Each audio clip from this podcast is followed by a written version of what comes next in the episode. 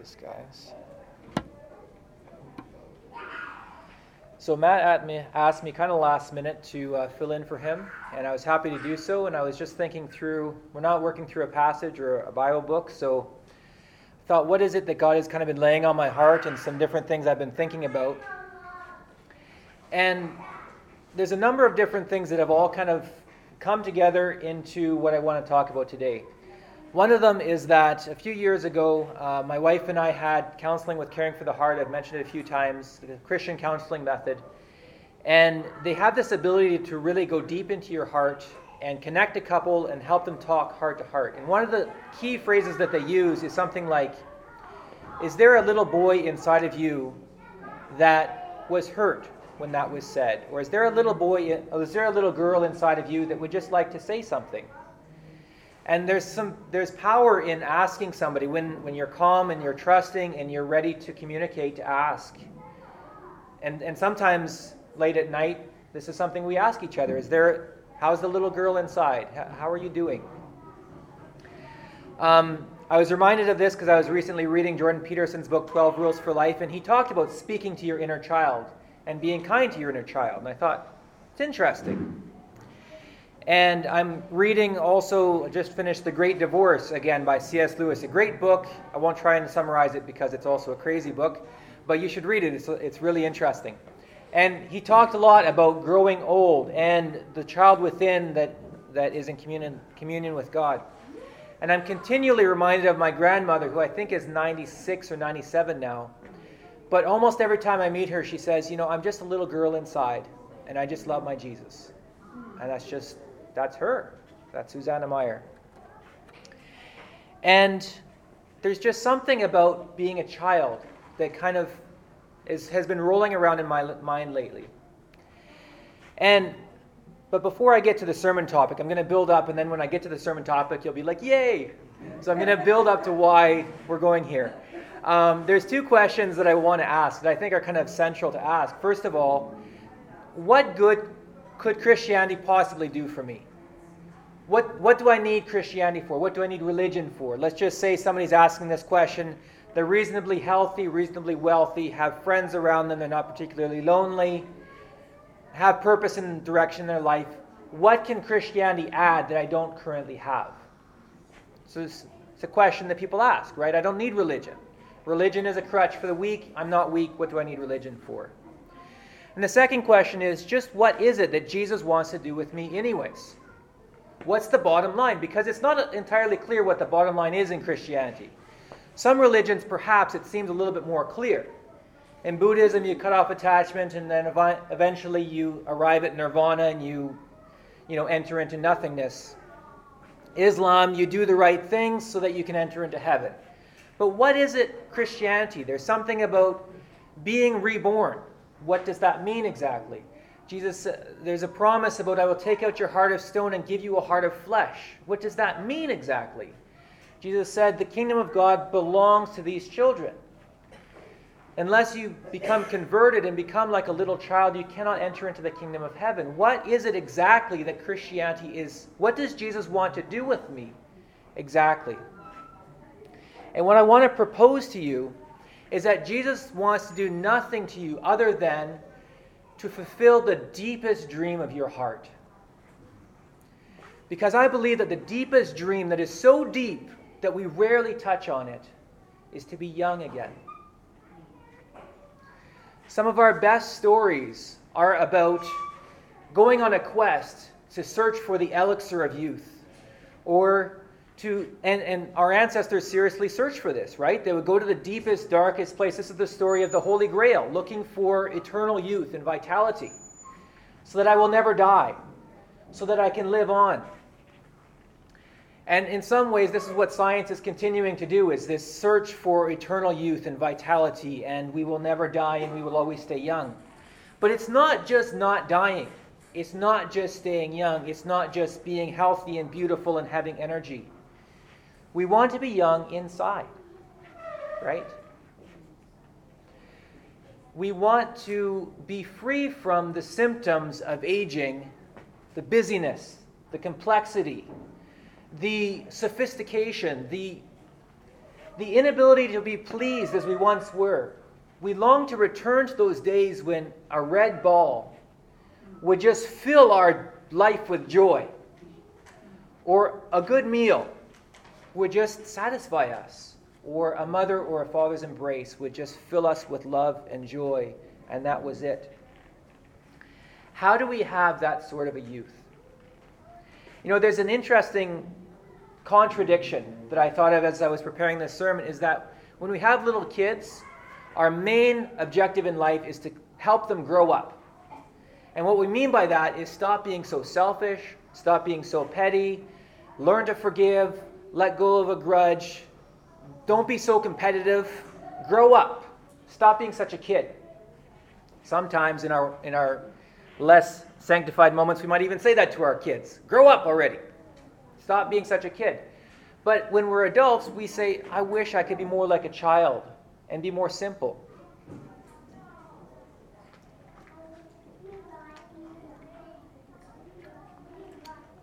So, when was it exactly when we had what we're looking for? We didn't have it when we were kids, we don't have it when we're adults. What are we trying to grasp that keeps eluding us? There's another interesting paradox is that we talk about being humane, and we have a humane society. And we have this expression, oh, the inhumanity, which has become a little bit, uh, you know, theatrical. Um, but what we mean by that is you're being cruel, you're being mean. But how can you say to a human they're being inhumane? Isn't that a contradiction? What is this standard of humanity against which we're, we're measuring ourselves if it's not ourselves? You can't say to a lion that kills a giraffe, you're being unlion like. Whatever a lion does is what a lion does. But for humans, we say we're being inhumane because there's something that we know, we can't grasp it. It's like the morning dew that when you grasp it with your hands, it's gone. You can't. What is it? When we're kids, we want our kids to, to grasp it. When we're adults, we wish we could grab it.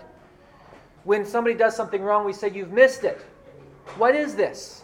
This youth, this innocence, this beauty that we, that we long for.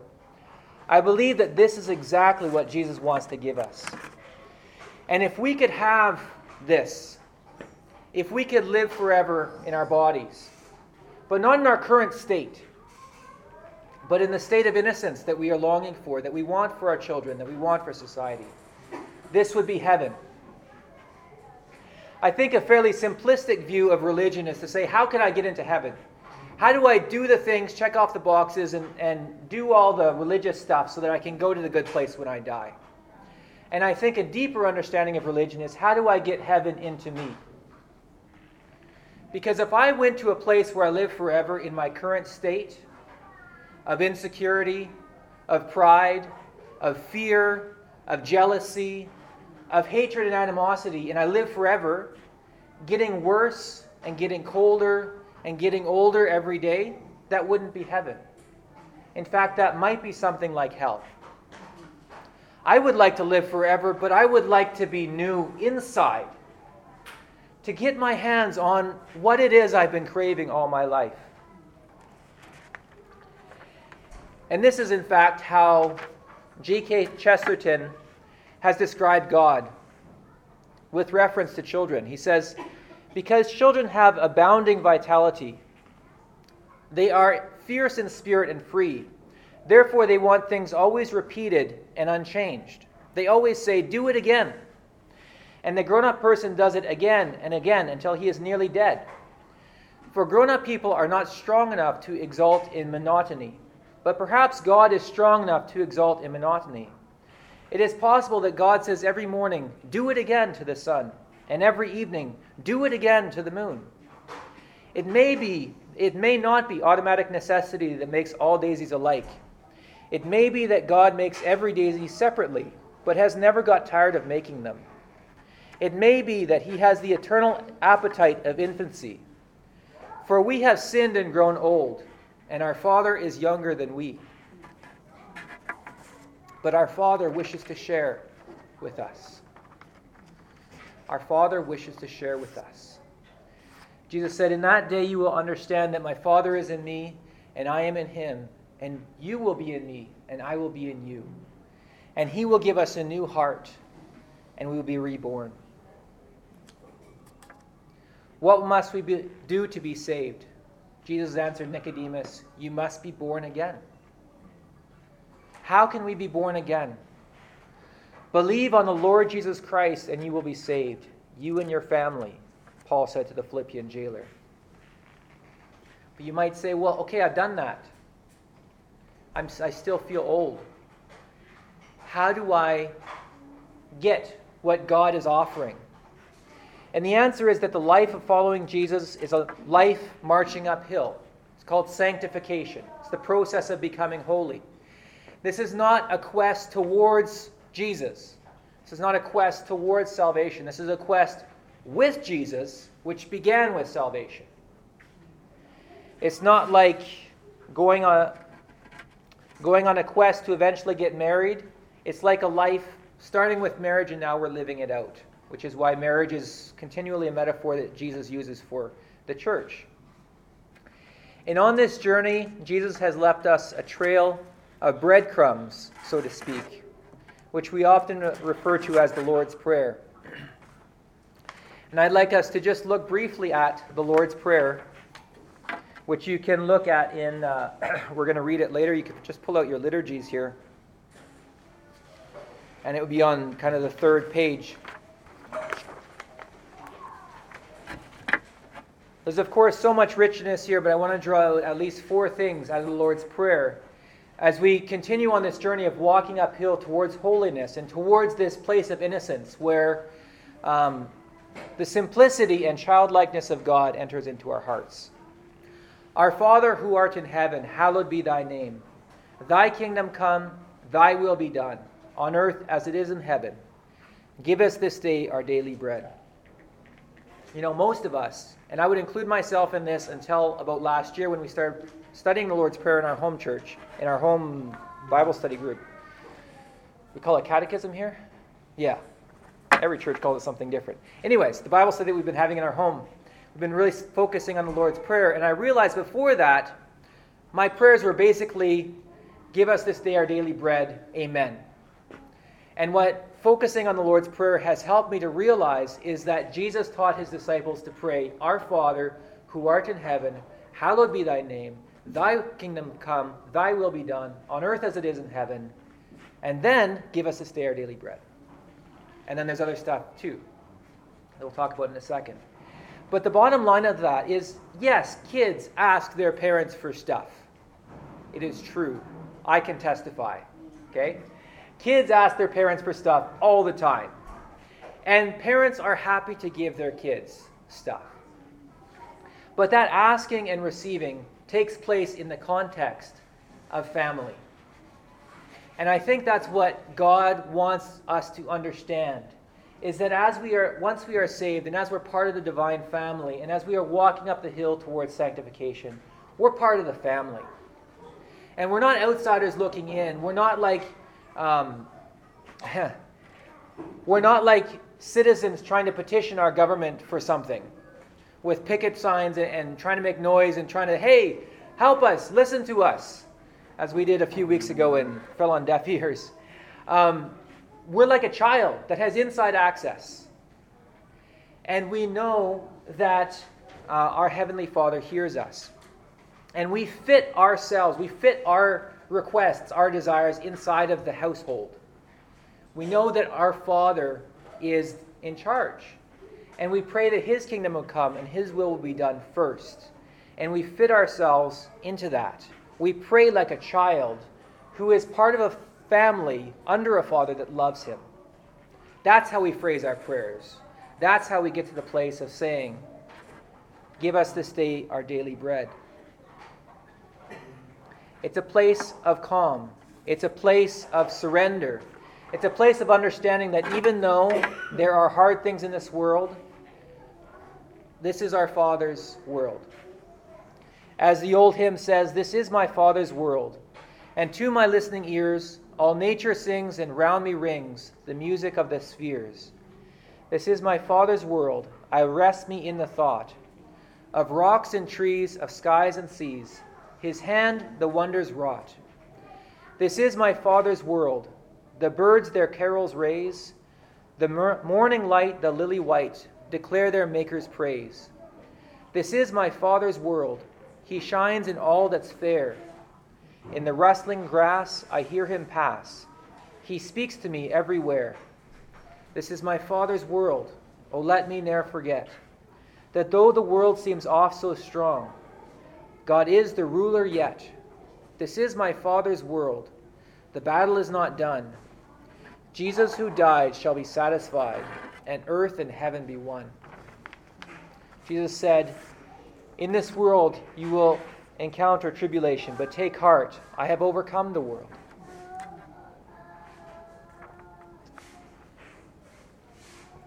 Forgive us our trespasses, as we forgive those who trespass against us. I notice that this section is in the middle. Forgiveness is in the middle of the Lord's Prayer. And in Jewish thought, usually the thing that's in the middle is the most important. And forgiveness of our sins and our forgiveness of other people's sins seems to be the most important, most central thing that Jesus had to say. In fact, that's the only thing that he came back and recapped if you read it in Matthew. That's the thing he came back to and said, if you don't forgive others their sins, your heavenly Father won't forgive your sins. That's the only thing he came back to. Forgiveness. Our sins make us old. Our sins make us jaded. Our sins make us not want to come out and play. We see this with our kids, right? Little Johnny, why, why are you sad? Why are you angry? Why aren't you talking to me? Why are you hiding? What, what's going on? There's something, he did something. If it's a really young child, they probably filled their diaper. and they feel ashamed, right? They feel ashamed, and you, and you need to clean it up. If they're an older child, maybe they soiled their heart, and they need to be led to repentance and forgiveness and reconciliation. And when the child is forgiven, then the smile comes back, and the light comes back to their eyes, and the joy, and they can come out and play, and they can be happy, and they can be delighted again with the simple pleasures of life, and with companionship and friendship. And for us, James 5:16 says, "Confess your sins to one another and pray for one another so that you may be healed." We are sinners by nature and by choice. We sin. We need to be forgiven for our sins. We can't just hide in a closet of our hearts and say, Well, I'm just going to be strong. I'm just going to distract myself with the busyness of life. I'm just going to, what really matters, what's really important is getting this job done and showing my family a strong face. No. They need to see you, they need to see your heart. They need you to repent of your sins. They need to, you to be forgiven, first by God, and then, as appropriate, by others. Psalm 51 is the psalm that David wrote after he sinned his great sin with Bathsheba. And he prayed, Create in me a clean heart, O God, and renew a steadfast spirit within me. Let the bones make me to hear joy and gladness. Let the bones which you have broken rejoice. When we are healed, when we are forgiven, we can rejoice. And this is what God wants to bring to us. This is the springtime of the soul that Jesus won for us on the cross. And that perhaps is part of why Easter always comes around springtime.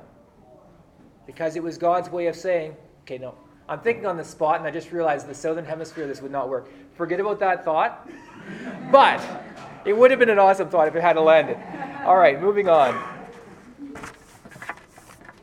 We need to forgive others, and this is tied integrally to forgiving our, ourselves, or being forgiven for our own sins. Forgive us our trespasses as we forgive those who trespass against us. We also need to be able to laugh at ourselves, which is not part of the sermon, but it's very important. Um, this reminds me of, I don't know how young or old I was. I was fairly young. And I was in a situation where I just kept crying. And a certain person in my life kept bugging me, teasing me, and I kept crying.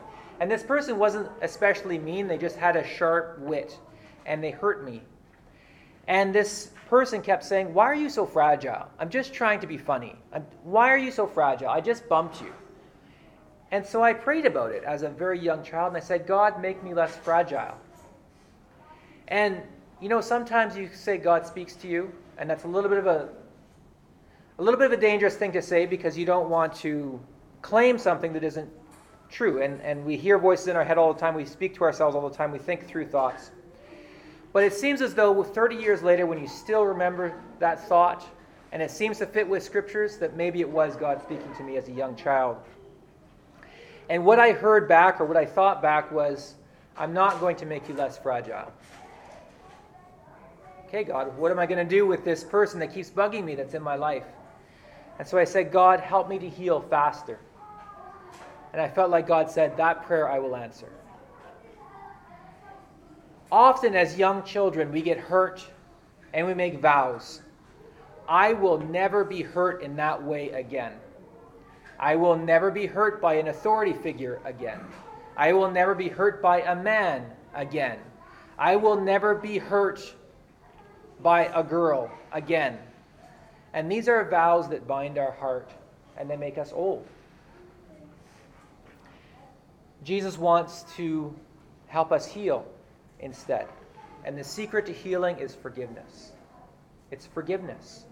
And it works something like this Father, there's a little boy inside my heart that was hurt when those words were said. It made me feel valueless. It made me feel like a little insect that got stepped on, and it made me feel like I was weak. God, do you care about that little child? God, I'm not going to make that person pay. Have mercy on them, for they do not know what they did. I will pay the emotional pain and consequences of those actions. And you just take a moment to let that little boy cry on Jesus' knees. Jesus, please forgive me for the bitterness I've had against that person. I want it to end now. And Jesus, please fill this place with your love and your peace. And may the bones which you have broken rejoice. And may I hear the sound of singing and dancing again. And when we are forgiven and when we forgive others, then the little boy can go out and play again. And the little boy can care for others again. And the heart is free. The heart is free. How do you know when you haven't forgiven? It's so hard to forgive. It's so hard. You can say the words a million times, and it's hard to forgive. When we're not forgiving, there's this fountain of creativity inside of us that keeps thinking up ways to get revenge and keeps thinking through if I was back in that situation, I would say this. He would say this, and then I would say this. Or, shouldn't have done that. That hurt. If only I could do this. And there's all these thoughts, and it keeps us going round and round in circles, and it keeps us keeps us old.